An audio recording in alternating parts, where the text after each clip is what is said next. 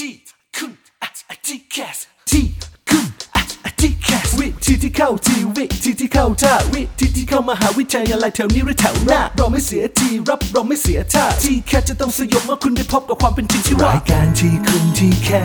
สเปิดฝันที่ไรก็ว่าโดยพี่นัทนัทยาอาอาเพชรวัฒนาและพี่ก้าวรเกียรตินิ่มมากนิ่มมาก แต่อย่างเดียวที่ไม่นิ่ม เรามีเนื้อหาเอาไว้แทงเอาไว้ทิมเจ้าทีแคสสวัสดีค่ะ สวัสดีครับ เข้าสู่รายการที่จะช่วยทำให้เราพบวิธีการที่เข้าทีเข้าท่า และก็จะช่วยทำให้เราค้นหามหาวิทยาลัย แถวนี้รวมไปถึงแถวหน้าด้วยค่ะ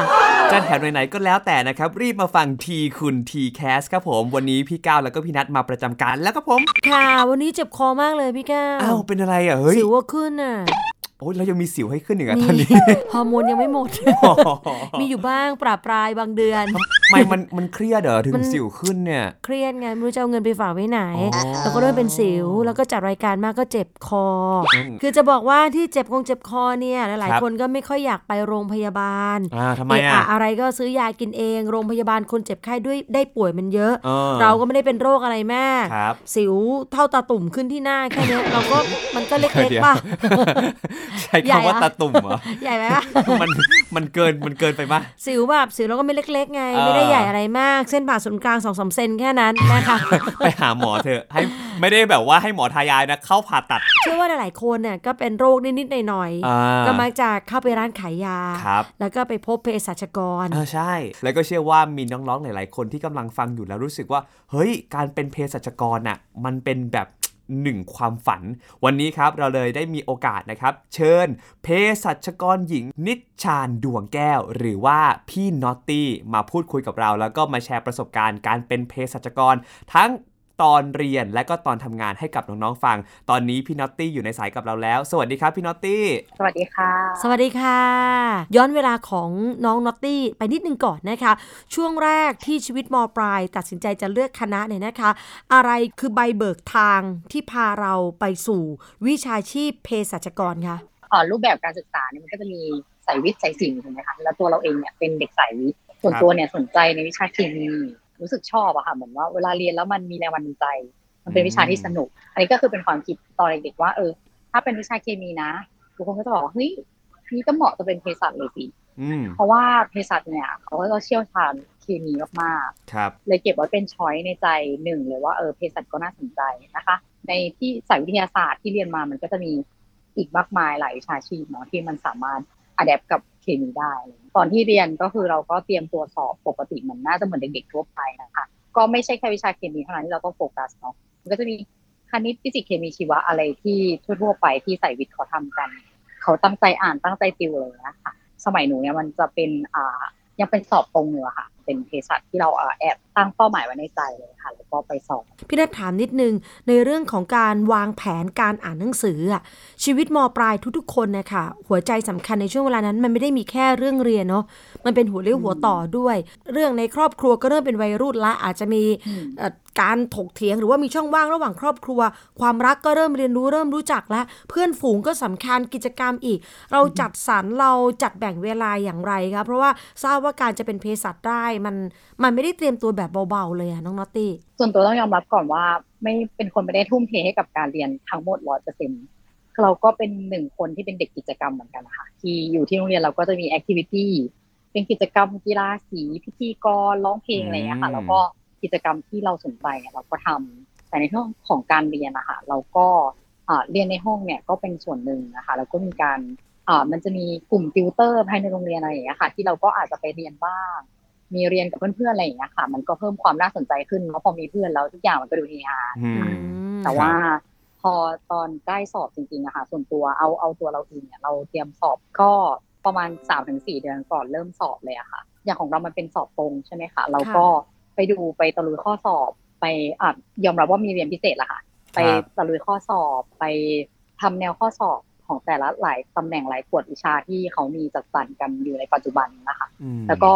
บางทีก็มีวิชาที่ไม่ได้ไปเรียนนะคะ แต่ก็แอบเอาของเพื่อนหรือแลกเปลี่ยนกันกับเพื่อนอย่างเงี้ยแหละค่ะอืมาช่วยช่วยๆกันติวมาช่วยช่วยๆกันแบ่งปันครับค่ะ มันจะต้องมีวิชาที่เราถนัด แล้วก็วิชาที่เราไม่ถนัดส่วนตัวนะคะ เป็นคนจะเอาเก็บวิชาที่ตัวเองถนัดไว้หลังสุด เพราะเรามีความรู้สึกว่าเราอ่านมาจนเราพอแล้วอ่าแล้วเราก็เอาวิชาที่เราไม่ถนัดอะค่ะ ขึ้นมาเพื่อที่จะทบทวนมันแล้วก็ ในเมื่อเรารู้สึกว่าเราไม่สามารถเก็บเนื้อหาได้ทั้งหมดเราก็โฟกัสเป็นจุดๆไปครับว่าอย่างเช่นโอเน็ตออกแนวนี้นะแกดแพทออกแนวนี้นะ เราควรจะโฟกัสยังไงก่อนที่จะไปสอบในแต่ละอ่านั้นๆนะคะแต่ละการสอบนั้นๆ เพื่อที่ว่าให้มันตรงจุดมากขึ้นครับค่ะประมาณเนี้ยค่ะ อันนี้ก็จะเป็นอีกแบบหนึ่งสำหรับการเตรียมตัวอ่านหนังสือนะครับ บางคนบอกว่า เฮ้ย ถ้าเกิดว่าฉันไม่ถนัดวิชาไหน ปล่อยวิชานั้นไปเลย แล้วไปค่ะทุ่มกับวิชาที่ถนัดค่ะแต่สำหรับพี่นอตตี้อะเขาเลือกว่าเขาถนัดวิชาไหนเขาเอาไว้ท้ายๆก่อน แล้วเลือกเอาวิชาที่ไม่ถนัดหรือคิดว่า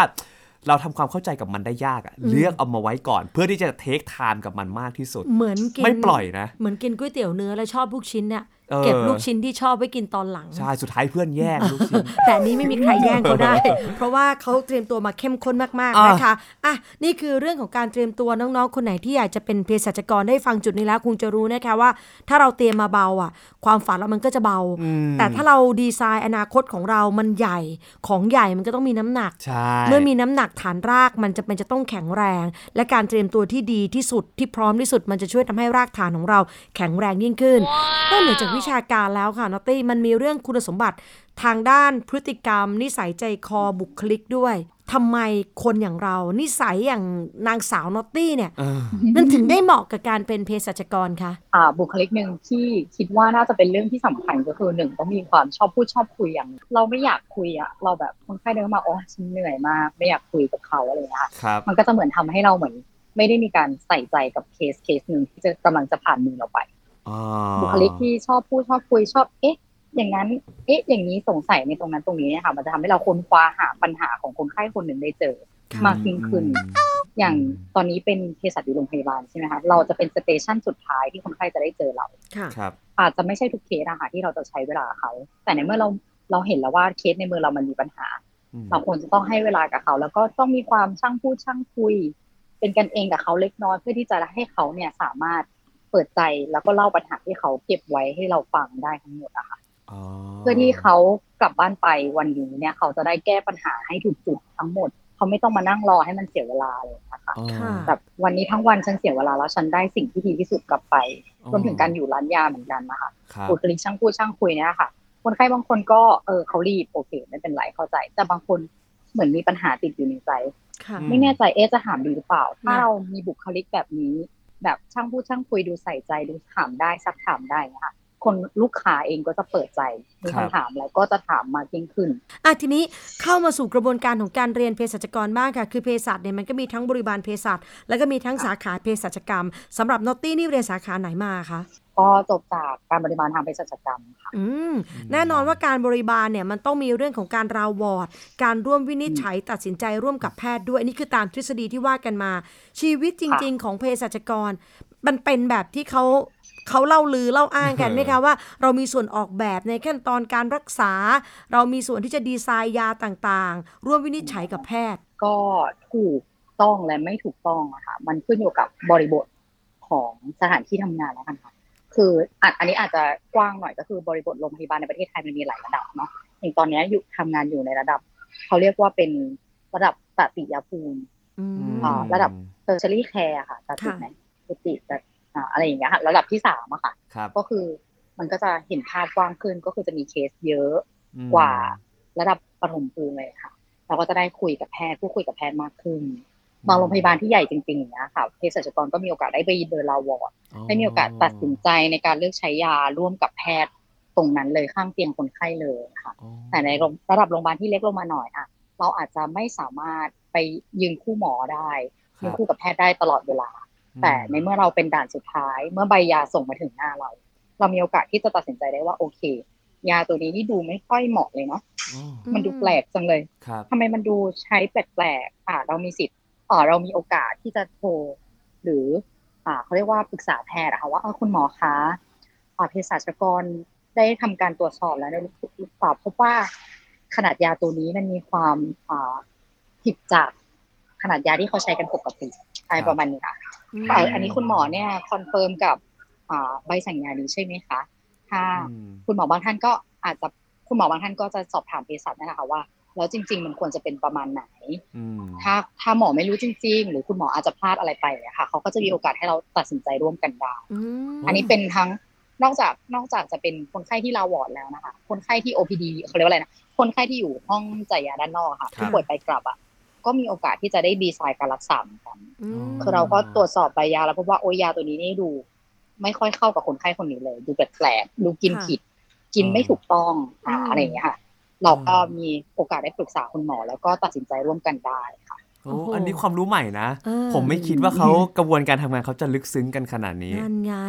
เภสัชกรของเราเนี่ยก็ถึงเรียกว่าหมอยาไงเออมันมันไม่ใช่เราอะจะเห็นแค่ว่าเขาอยู่ในห้องยาไงค่ะอยู่ในห้องยาที่เราไปรับก่อนที่จะรับเสร็จแล้วก็จ่ายเงินหรือจ่ายเงินก่อนแล้วก็เดินไปหาเภสัชกรเพื่อรับยาเราจะเห็นภาพแค่นั้นค่ะแต่จริงๆแล้วกระบวนการข้างหลังน้องๆจะเห็นเลยว่าน้องๆต้องราวอร์ดนะอ่าต้องขึ้นไปคู่กับแพทย์นะค่ะน้องๆ ถ้าเกิดว่าจะคิดว่าแบบอยู่นั่งห้องจ่ายยาแล้วแบบหยิบนู่นหยิบนี่แค่นั้น มันไม่ใช่ง่ายอย่างนั้นนะครับใช่น้องอันนี้พี่นัทหยิบเรื่องที่เป็นจุดตัดสินใจ ระหว่างน้องๆสองกลุ่มอืมว่าจะเลือกเรียนสายทางด้านเภสัชกรรมนะคะ หรือว่าจะเรียนทางด้านสายบริบาลเภสัชเนี่ยคนที่เขาจบออกมาทางด้านบริบาลเภสัชก็มาแชร์บางส่วนให้แล้ว ทีนี้พอเราเห็นภาพใหญ่แล้วค่ะ มาลงรายละเอียดกันนิดหนึ่งเท่าที่นอตตี้จะจำได้ วันแรกที่เราก้าวเข้าไปเป็นนิสิตนักศึกษาคณะเภสัชศาสตร์เนี่ยนะคะ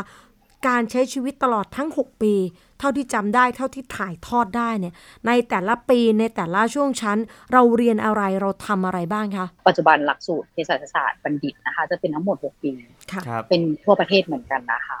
เพิ่งเปลี่ยนจาก 5 ปีมาเป็น 6 ปีเนาะสายบริบาลเภสัชกรรม กับสายเภสัชกรรมเภสัชอุตสาหการนะคะก็จะมีความคล้ายคลึงกันในช่วงต้นของช่วงท้ายเนี่ยถึงจะค่อยแยกสายที่มีความชัดเจนมากขึ้น อันนี้แล้วแต่มหาลัยนะคะครับแล้วแต่ว่ามหาลัยจะจัดการยังไงกับ กับหลักสูตรของมหาลัยและคณะนั้นๆแต่อย่างที่อ่ามาตี้เรียนมาเนี่ยก็คือ ในช่วง 6 ปีนะคะ ก็จะแบ่งเป็นแต่ละปีอ่าถ้าเป็นคณะแพทย์เนี่ยเขาจะเรียกว่าพรีคลินิกกับคลินิกอะค่ะแต่ว่าเภสัชมันจะไม่ได้เรียกว่าคลินิกกับ pre อ่า pre-clinic กับ clinic ขนาดนั้นช่วงปีหนึ่งเนี้ยค่ะ ก็จะเป็นการรีวิวคณะวิทยาศาสตร์ทั้งหมดเลย เป็นการทบทวนความรู้ที่เราเคยเรียนมา นิดนึงค่ะแล้วก็ที่เหลือก็จะเป็นการลงลึกของคณะวิทยาศาสตร์ว่า วิชาอ่าชีวะ ของวิทยาศาสตร์ เคมีของวิทย์อ่าฟิสิกส์อะไรอย่างเงี้ยค่ะมันเป็นยังไงบ้างก็มีการช่วยไปเลยค่ะส่วนมากแทบแทบจะทุกมหาลัยนะคะ ก็จะแบบว่าเรียนเหมือนเหมือนกัน ก็คือปีหนึ่งเนี่ยจะอยู่กับคณะวิทย์เลยค่ะ ไปเรียนที่คณะวิทย์เรียนวิชานู้นวิชานี้ที่แบบเป็นตัวมาตรฐานของคณะทางสายวิทยาศาสตร์อะไรอย่างเงี้ยค่ะ ก็มีทำแลบมีได้เห็นผลการทดลองอะไรอย่างเงี้ยค่ะ ปกติคล้ายๆกันแต่ว่าอย่างเภสัชเนี้ยก็อาจจะไม่จำเป็นต้องเรียนวิชาฟิสิกส์ลึกมากเท่ากับวิศวะอะไรอย่างเงี้ยค่ะอืมแต่ว่า มีได้เรียนเหมือนกัน มีแคลคูลัสเหมือนกันที่เรียนแต่ว่าเรียนนิดนึงให้เราเข้าใจครับแต่ว่าไม่จำเป็นต้องลงลึกเหมือนที่คณะที่เขาใช้เลยนะคะฮะอันนี้คือเป็นปีหนึ่งส่วนปีสองนะคะ ก็ในในปัจจุบันอาตอนที่เรียนนะคะปีสองก็คือเริ่มเข้าคณะแล้วก็คือ วิชาวิทยาศาสตร์คือเก็บทั้งหมดแล้วเรียบร้อยปีสองเราก็จะกลับมาเรียนที่คณะอะค่ะก็จะเริ่มลงตัววิชาคณะ ซึ่งวิชาหลักของคณะเภสัชที่คิดว่าน้องๆเภสัชทั่วประเทศอะเรียนเหมือนกันหมดก็คือมันจะมีวิชาเรียกว่าอ่า pharmacotherapy ค่ะเภสัชศาสตร์เภสัชวุฒิอะไรประมาณนี้ค่ะไม่แน่ใจชื่อภาษาไทยเหมือนกัน แต่ว่า อันนี้จะเป็นวิชาเบื้องต้นที่เราจะเริ่มก้าวเข้าสู่ความเป็นเภสัชก็คือจะต้องมีการเรียนกลุ่มยาแต่ละกลุ่มว่ากลุ่มยาแต่ละกลุ่มเนี่ยในกลุ่มนั้น เช่น กลุ่มที่ใช้รักษาโรคหัวใจ มียากลุ่มยาอะไรบ้าง ออกฤทธิ์ยังไงบ้างกลไกการออกฤทธิ์เป็นยังไงบ้าง ก็เรียนตามตามกลไกร่างกายเลยค่ะ สมองหัวใจไต เบาหวานความดันไขมันอะไรอย่างเงี้ยค่ะ ก็เรียนเรียนแยกๆเป็นกลุ่มๆยาไป อันนี้คือปีสองก็อาจจะมีพวกอ่าการทดลองต่างๆ เช่น การทดลองทางเคมีอะไรอย่างเงี้ยค่ะ ที่เรียนเพื่อให้เข้าถึงเพื่อให้เข้าใจกลไกการทำงานของยาแล้วก็กลไกการทำงานของร่างกายมากขึ้น แล้วก็คณะเภสัชเนี่ยจะไม่มีเรียนแบบว่าอนาโตมีแบบผ่าเหมือนคุณหมออะค่ะครับเภสัชก็จะเรียนแค่อนาโตมีแบบว่าเข้าใจกลไกอ่าเป็นเข้าใจกลไกการทำงาน แต่ไม่จำเป็นต้องแบบไปผ่าดูว่ามันมีอะไรบ้างพ อขึ้นปีที่สามก็จะเริ่มเอาวิชาที่เรียนปีสองเนี่ยมาประยุกต์ใช้มากขึ้น จะมีวิชาแยกออกมา เพื่อเรียนกลโครงสร้างของยาเลยค่ะ แบบเราพอมาเรียนวิชานี้เราจะถึงจะได้รู้ว่าเฮ้ยยาแต่ละกลุ่มทำไมเขาถึงแยกเป็นกลุ่มนี้ได้ ก็เพราะว่ายามันมีโครงสร้างเหมือนกัน แล้วโครงสร้างที่เหมือนกันมันทำอะไรได้บ้าง มันจะไปออกฤทธิ์ตรงไหนของร่างกายได้บ้างทำไมยาตัวนี้มันฉลาดจังเลยไปที่ไตก็ได้ ไปที่สมองก็ได้แล้วทำไมยาตัวนี้ถึงไม่ไปไตไม่ไปสมองอะไรอย่างเงี้ยค่ะวิชาพวกนี้ก็จะมี ประโยชน์มากขึ้นอืมก็จะเริ่มเรียนประมาณปีสามครับปีสองปีสามอะค่ะจะเป็นวิชา basic ที่จะยากขึ้นเรื่อยฮะๆเป็นวิชา basic ที่ค่อยๆยากขึ้นเรื่อยๆแบบว่าอ่า เรียนแล้วก็จะมีเรื่องของนอกจากเรียนอันนี้ฝั่งเป็นของ care ใช่ไหมคะจะเป็นเรียนเกี่ยวกับการทำงานของยากลไกร่างกาย แล้วก็จะมีเรียนฝั่งของ pharm sciน์เอ่อเรียนฝั่งของอาเภสัชเภสัชอุตสาหการนะคะก็คือมีเรื่องของการผลิตอ๋อการผลิตการผสมยาครับอ่าการเตรียมยาค่ะ ซึ่งเราจะเรียนแค่เบื้องต้น อย่างของมหาลัยที่เราเรียนอะเราเรียนแค่เบื้องต้นก็คือ ผสมยาแบบผสมยาที่ใช้แค่ใช้ให้คนไข้เฉพาะรายอะไรอย่างเงี้ยค่ะ ก็จะมีเรียนคร่าวๆมีตอกเม็ดยา มีการเตรียมฮะอะไรอย่างเงี้ยค่ะ มีการเตรียมยาแคปซูล แต่ว่าอืมเป็นการทำแบบว่าไม่ใช่ล็อตใหญ่มาก จะไม่เท่าเพื่อนตามสายที่เขาแบบทำใหญ่กว่าเราอะไรอย่างเงี้ยครับก็จะมีเหมือนเรามีความจำเป็นต้องรู้เหมือนกัน เพื่อที่ว่าในอนาคตเราต้องนำไปใช้มอันเนี้ยปีสองปีสามก็จะถือเป็นวิชาเบสิกของแต่ละ สาขาครับพอขึ้นปีสี่อะค่ะ ก็จะเริ่มแยกสาขาแหละความสายอ่าก็จะไปแยกสาขาอีกครับความแคร์ของเราบริบาลก็มีสาขาเดียวคือเป็นเภสัชกรรมคลินิกมก็คือจะเรียนวิชาเกี่ยวกับคลินิกทั้งหมดอะค่ะมีอ่ามันจะชื่อว่า pharmaceutical practice นะคะเป็นการฝึกมฝึกว่าเช่นถ้าเราเป็นการฝึกซักประวัติจ่ายยาอย่างเงี้ยค่ะ ถ้าเราเจอโรคนี้มาเราควรจะมีแนวทางยังไงในการซักประวัติ แล้วถ้าซักประวัติแบบนี้ออกมา แล้วเราจะคิดว่าสงสัยว่าเป็นโรคอะไร แล้วถ้าสงสัยเป็นโรคนี้ แนวทางในการจ่ายยาให้กับคนไข้คนหนึ่งจะเป็นยังไงบ้างอะไรอย่างเงี้ยค่ะมก็คือนำเอาพื้นฐานทั้งหมดเนี่ยมาประยุกต์ใช้ครับ อืม ประมาณนี้ อันนี้เป็นช่วงปีสี่ค่ะ แล้วก็จะมีวิชายิบยิบย่อยๆอย่างเช่น อิมวิชาที่เราเรียนเกี่ยวกับฮอร์โมนอ๋อวิชาที่เรียนเกี่ยวกับสารพิษที่อยู่ในที่อยู่ในบ้านเรา พวกสารพิษตะกั่วพิษจากงูอะไรเงี้ยค่ะที่แบบมันต้องใช้ยาในการแก้ ก็จะมีแยกไปเป็นวิชา ซึ่งไอตัวสารพิษเนี่ย จะมีสาขาเป็นของน้องปาของเพื่อนสปอนสายด้วยที่เขาแบบเจาะลึกแค่เฉพาะเรื่องสารพิษอย่างเดียวอย่างเงี้ยก็มีเหมือนกันค่ะ ถ้าชอบนะคะก็ครับสามารถ แล้วก็ก็จะมีแบบวิชาวัคซีนอย่างเนี้ยค่ะ การผลิตวัคซีน เราเราไม่ได้ผลิตนะคะ คือเรียนเรียนแค่ว่าอ่าวัคซีนอันนี้ต้องเก็บที่ไหนเก็บยังไงอืมมันผลิตมาจากไหน มันเป็นวัคซีนอะไรเชื้อเป็นครับเชื้อตายใช้ยังไงอืมใช้กับคนไข้แบบไหนอะไรอย่างเงี้ยค่ะ อันนี้ก็จะเป็นวิชายิบๆย่อยๆอะไรอย่างนี้แต่ว่าหลักอืมๆก็คือเป็นเริ่มเข้างานบริบาลมากขึ้นครับ พอแล้วก็ช่วงท้ายปีสี่อะจะเป็นเรียนในเรื่องของ มันจะเรียกว่าวิชาเภสัชบำบัดอะค่ะ เป็นเรื่องของการนำเอาองค์ความรู้ทั้งหมดเนี่ยค่ะอ๋อที่เรียนมามาประยุกต์ใช้จริงๆก็คือจะเรียนเจาะไปเฉพาะโรคเลยว่าโรคนี้นะ มีกลไกการเกิดโรคแบบนี้อืมยาที่ควรใช้เป็นอะไรอะไรอย่างเงี้ยค่ะครับมีแนวทางการรักษายังไง ต่างประเทศเขารักษากันยังไงอืมแล้วประเทศไทยรักษายังไง แล้วยาที่มีในบ้านเราเนี่ย ตัวไหนที่นำมาประยุกต์ใช้กับโรคนี้ได้บ้าง ต่างประเทศไม่มีใช่ไหมอ่าต่างประเทศเขามียานี้ แต่บ้านเราไม่มีใช่ไหมอะมันจะเป็นแนวทางเลยค่ะว่าเราควรจะทำยังไงยังไงกับโรคแบบแบบนี้นะคะอ๋อค่ะครับผมซึ่งเรียนเยอะมากค่ะ ปีสี่กับปีห้าเนี่ยเรียนเภสัชบำบัดทั้งหมด ถ้าของอ่าที่เราเรียนอะมันมีเรียนทั้งหมดหกหกหกรายวิชาค่ะครับ วิชาละสี่หน่วยกิตปะสามหรือสี่หน่วยกิตอะค่ะ คือเยอะมากครับก็แต่ละวิชาก็จะแยกเป็นโรคโรคๆไปคือเรียนเป็นโรคเป็นโรค ทางสมอง โรคทางหัวใจอ่าโรคทางเบาหวานโรคทางฮอร์โมนโรคทางไตอะไรอย่างเงี้ยค่ะเป็นต้นแล้วพอขึ้นปีหกก็ พอเรียนจบทั้งหมดแล้วนะคะ ที่เป็นเกี่ยวกับเภสัชบำบัดเราขึ้นปีหกอะเราก็จะเป็นฝึกงาน ขึ้นปีหกก็คือสลบครับเท่าที่เรียนมาทั้งหมดก็คือหนักสุดๆแล้ว เราก็เหนื่อยสลบไปเลยมากอันนี้ยังไม่จบปีหกสักทีเหรอก็คือพอขึ้นปีหกอะค่ะ ก็ปัจจุบันเนี้ย สภาเภสัชกรรมกำหนดให้นิสิตเภสัชศาสตร์นะคะครับต้องฝึกงานทั้งหมดเจ็ดผลัดโอ้ก็คือประมาณสิบเดือนครึ่งค่ะผัดละเดือนครึ่งครับโดยของสาขาบริบาลเนี่ยค่ะจะมีผัดบังคับทั้งหมดสี่ผัดเออห้าผัดด้วยกันค่ะ คือต้องฝึกโรงพยาบาลที่เป็นขึ้นวอร์ดอะค่ะอืมเขาเขาเรียกกันว่าขึ้นวอร์ดนั่นแหละ แต่ว่าเราก็จะเรียกเป็นเหมือนกับว่า acute care ก็คือไปเป็นงานการบริบาลเภสัชบำบัดผู้ป่วยในก็คือไปดูผู้ป่วยที่นอนในโรงพยาบาลทั้งหมดสองผลัดครับอันนี้คือสองผัดก็คือสามเดือน แล้วก็จะมีงานอ่า ambulatory care คืองานบริบาลเภสัชกรรม ผู้ป่วยนอก ผู้ป่วยไปกลับเนี่ยค่ะ อีกหนึ่งอีกหนึ่งผัดแล้วก็มีเกี่ยวกับ นอกจากเภสัชที่อยู่หน้างานอะไรอย่างเงี้ย มันจะมีเภสัชหลังบ้านนะคะที่เป็นพวกคลังยา งานผลิตยา งานรับยาเข้าในโรงพยาบาลที่มันเป็นเรื่องเรื่องของการบริหารจัดการในโรงพยาบาลเนี่ยก็มีให้ฝึกเหมือนกันรับก็คือฝึกเกี่ยวกับอ่าอ่าระบบยาอะไรอย่างเงี้ยค่ะาแล้วก็อันนี้บังคับสี่อันค่ะแล้วก็อีกหนึ่งก็คือบังคับร้านยา บังคับว่าต้องฝึกอ่าเขาเรียกว่าเป็น community อ่า pharmacy อะค่ะ community pharmacy ก็คือเป็นเภสัชกรชุมชนครับก็คือเภสัชร้านยานั่นแหละค่ะ ก็ฝึกอีกหนึ่งเดือนครึ่งแล้วที่เหลืออีกสองผัดก็คือจะเป็นผัดอิสระอะค่ะ มันเป็นผัดเลือกมันเป็นวิชาเลือกเลยนะคะก็อาจจะลงเฉพาะเจาะลึกไปว่า เช่น เราสนใจโรคอ่ามะเร็งเภสัชที่เขาเตรียมยามะเร็งเป็นยังไงเราก็ไปฝึกอันนี้ได้ เราสนใจโรคหัวใจเออเราสนใจโรคอ่าหัวใจก็ได้ค่ะค เภรับสัชที่เกี่ยวกับงานของยาโรคหัวใจมีอะไรบ้างไปฝึกได้อืมค่ะเภสัชโรคโรคติดเชื้ออะไรอย่างเงี้ยค่ะแล้วก็ไปฝึกได้ อันนี้ก็จะมีความน่าสนใจแตกต่างกันไปของแต่ละวิชาเลือกที่มีครับให้คือจะมันมีเยอะมากอ่าอื้อหือนี่แหละ กว่าจะทั้งสิบผลัดจบแล้วเอออย่างกับทหารฟังมานะ ขนาดโอเคเราอะ อาจจะไม่ได้มีความสนใจเภสัชเท่ากับน้องๆนะครับ เราฟังแล้วเรายังแบบตามไม่ทันเลยอะ แต่เชื่อว่าถ้าเกิดน้องๆที่มีความสนใจมากๆ ในเรื่องเนี้ย น่าจะฟังแล้วรู้ลึกไปเลยนะว่าน้องอู้มันลึกเข้าไปเรื่อยๆเหมือนแบบเปิดประตูแล้วก็เปิดอีกแล้วก็เปิดอีกใช่เปิดอีกใช่เปิดอีกเปิดเข้าไปเรื่อยๆอะค่ะ ทีนี้พอเรารู้ภาพกว้างๆนะคะของการเรียนการสอนแล้ว ทีนี้ขออีกหนึ่งเรื่องเมื่อเรียนจบมา พอถึงตอนต้องทำงานจริงๆเนี่ยในแต่ละวันเนี่ยเภสัชกรเขาทำอะไรบ้างอะคะค่ะก็เอาจริง ๆ อย่างในในโรงพยาบาลที่ทำอยู่ตอนนี้นะคะเขาก็จะแบ่งเป็นหลากหลาย ตำแหน่งนะคะอย่างเช่น มีเภสัชกรผู้ป่วยในเภสัชกรผู้ป่วยนอกเภสัชกรงานเตรียมยา งานผลิตยาครับเภสัชกรที่เกี่ยวกับคลังยารับยาอ่าอะไรอย่างเงี้ยค่ะ แล้วก็มีเภสัชกรที่ขึ้นไปบนวอร์ดอะไรอย่างเงี้ยค่ะ หน้าที่ของแต่ละตำแหน่งมันก็จะแตกต่างกันไปตามตามบริบทนะเนาะอย่างเช่นเภสัชกรผู้ป่วยในอย่างเงี้ยค่ะ แต่ละโรงพยาบาลอาจจะไม่เหมือนกัน แต่อย่างโรงพยาบาลที่ทำอยู่เนี่ยก็คือ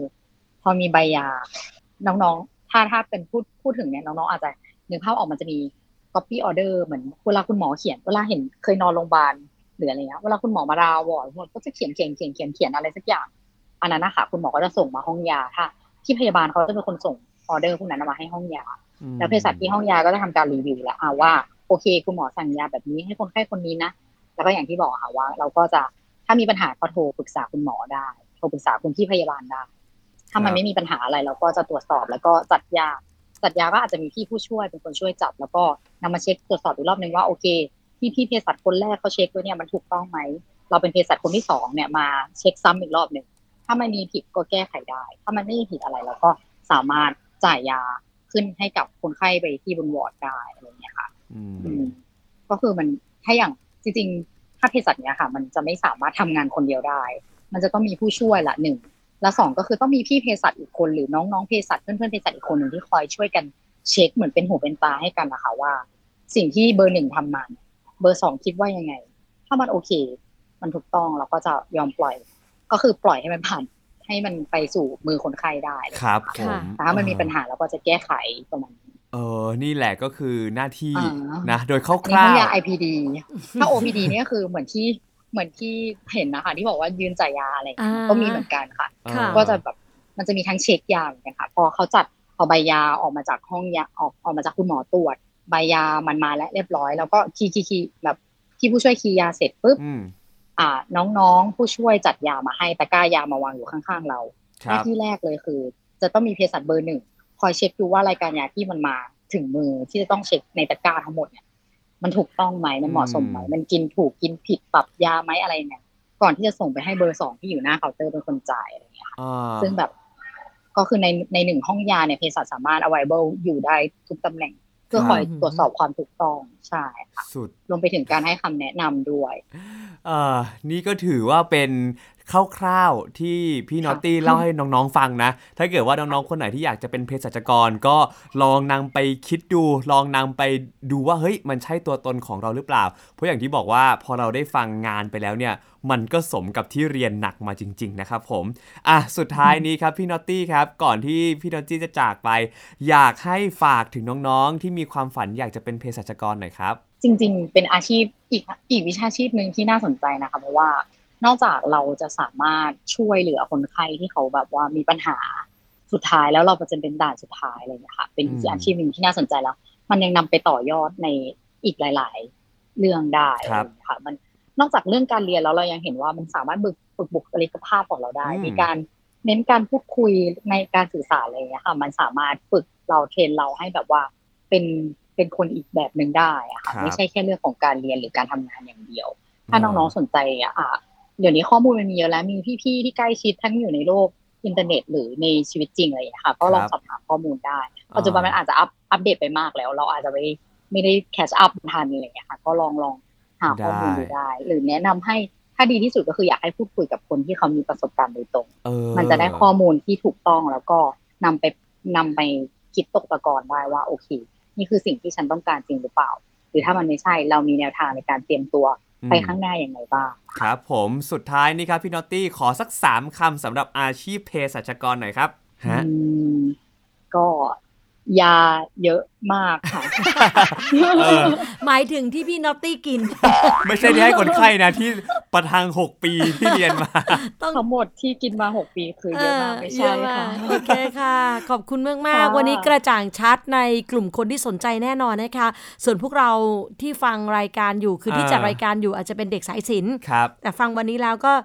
ก็ก็ยาเยอะจริงอะก็ยาเยอะอะเรากลายเป็นคนยาน้อยเลยอะเออเออสุดยอดจริงๆอะโอเคครับ วันนี้ต้องขอขอบคุณพี่นอตตี้มากๆนะครับเภสัชกรหญิง นิชชานดวงแก้ว ขอบคุณมาก ๆ สวัสดีครับ สวัสดีค่ะสวัสดีค่ะ ขอบคุณค่ะ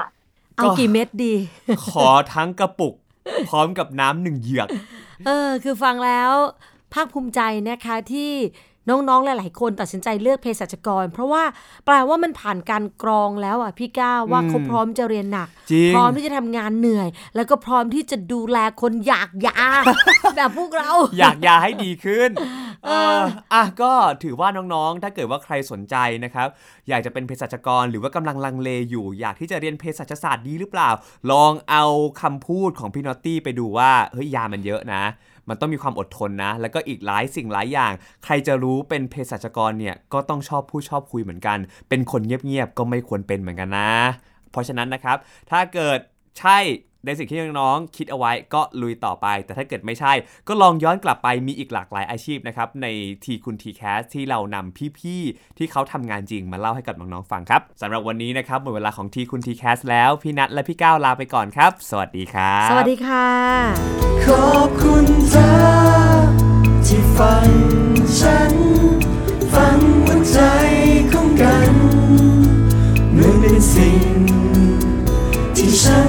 การจะให้